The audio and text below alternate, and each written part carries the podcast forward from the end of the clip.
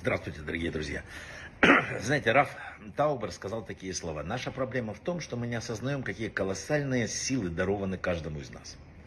Представьте себе такую картину, поздний час, улицы пустые, темные времена, электричества не было еще. Рабби Израиль Салантер шел по улице и недавно заметил свет в окошке одного магазина. Он заглянул, увидел городского сапожника, который энергично работал.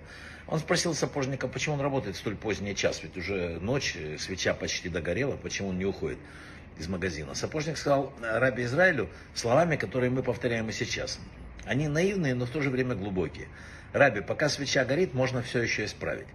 И вот э, Раби Израиль пришел домой, рассказывает близкий, закрылся в комнате на несколько часов, и ученики слышали, как он говорил, свеча всесильного – это душа человека. Пока душа горит, можно исправить.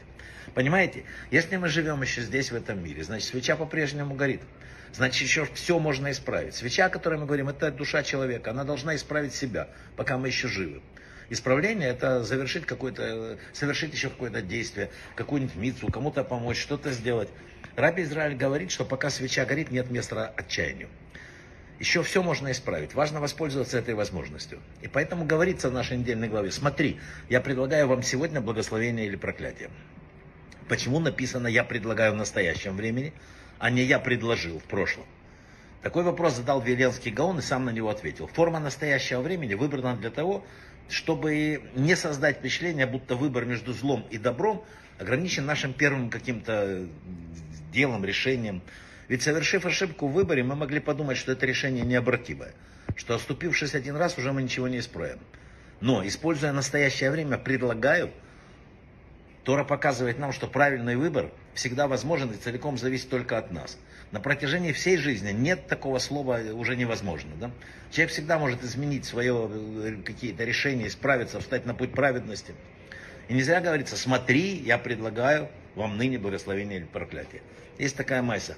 Как дела, спросил Болшемтов городского водоноса Йосели. Тот говорит, что тебе сказать? Ситуация сложная, мне уже 70. Я еще работаю тяжелым трудом. Дочь развелась с мужем, э, прострадав много лет. Переехала ко мне с пятью детьми. Очень тяжело. И Волшемта говорит, я даю тебе благословение, чтобы тебе все перевернулось, стало хорошо. Хасиды, которые сопровождали учителя, подумали, ну как может изменить э, жизнь Йосели в таком такой ситуации. Неделю спустя Балшемтов встретился Йосели вместе с учениками, спрашивает, как дела. Он говорит, вот так, отлично. Смотри, я рад, что Всевышний дает мне силы и в 70 лет продолжать работать. Мои ровесники уже не способны, а я вот как работаю. Я делаю важное дело, обеспечиваю водой всех жителей города. Дочь, слава богу, добилась развода от мужа, который портил ей жизнь, и я теперь могу позаботиться о внуках, это возвращает мне молодость. И вдруг хасиды в одну секунду поняли суть благословения. Обстоятельства жизни Йоселя не изменились. Изменился его взгляд на них. Слова богатства ошер на иврите Ошер. И счастье, Ошер, да, звучат одинаково. Пишутся по-разному немножко. Через один, через букву Алиф, а второй через Айн. Это нам дает возможность понять, что счастье не обязательно происходит благодаря богатству. Ведь есть еще много несчастливых э, богачей.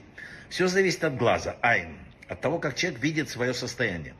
Наши учителя писали такое, кто богат, тот, кто радуется своей доле. И намек на это мы находим в нашей недельной главе. Смотри, я предлагаю вам ныне благословение или проклятие. Все зависит от нашего взгляда на вещи. Вот, вот, вот как мы смотрим на мир, вот такое он и есть. С силой вот этой нашей мысли, правильным пониманием, можно даже любое проклятие превратить в благословение. Это в наших руках, потому что в наших руках огромная сила. Брахава от слаха.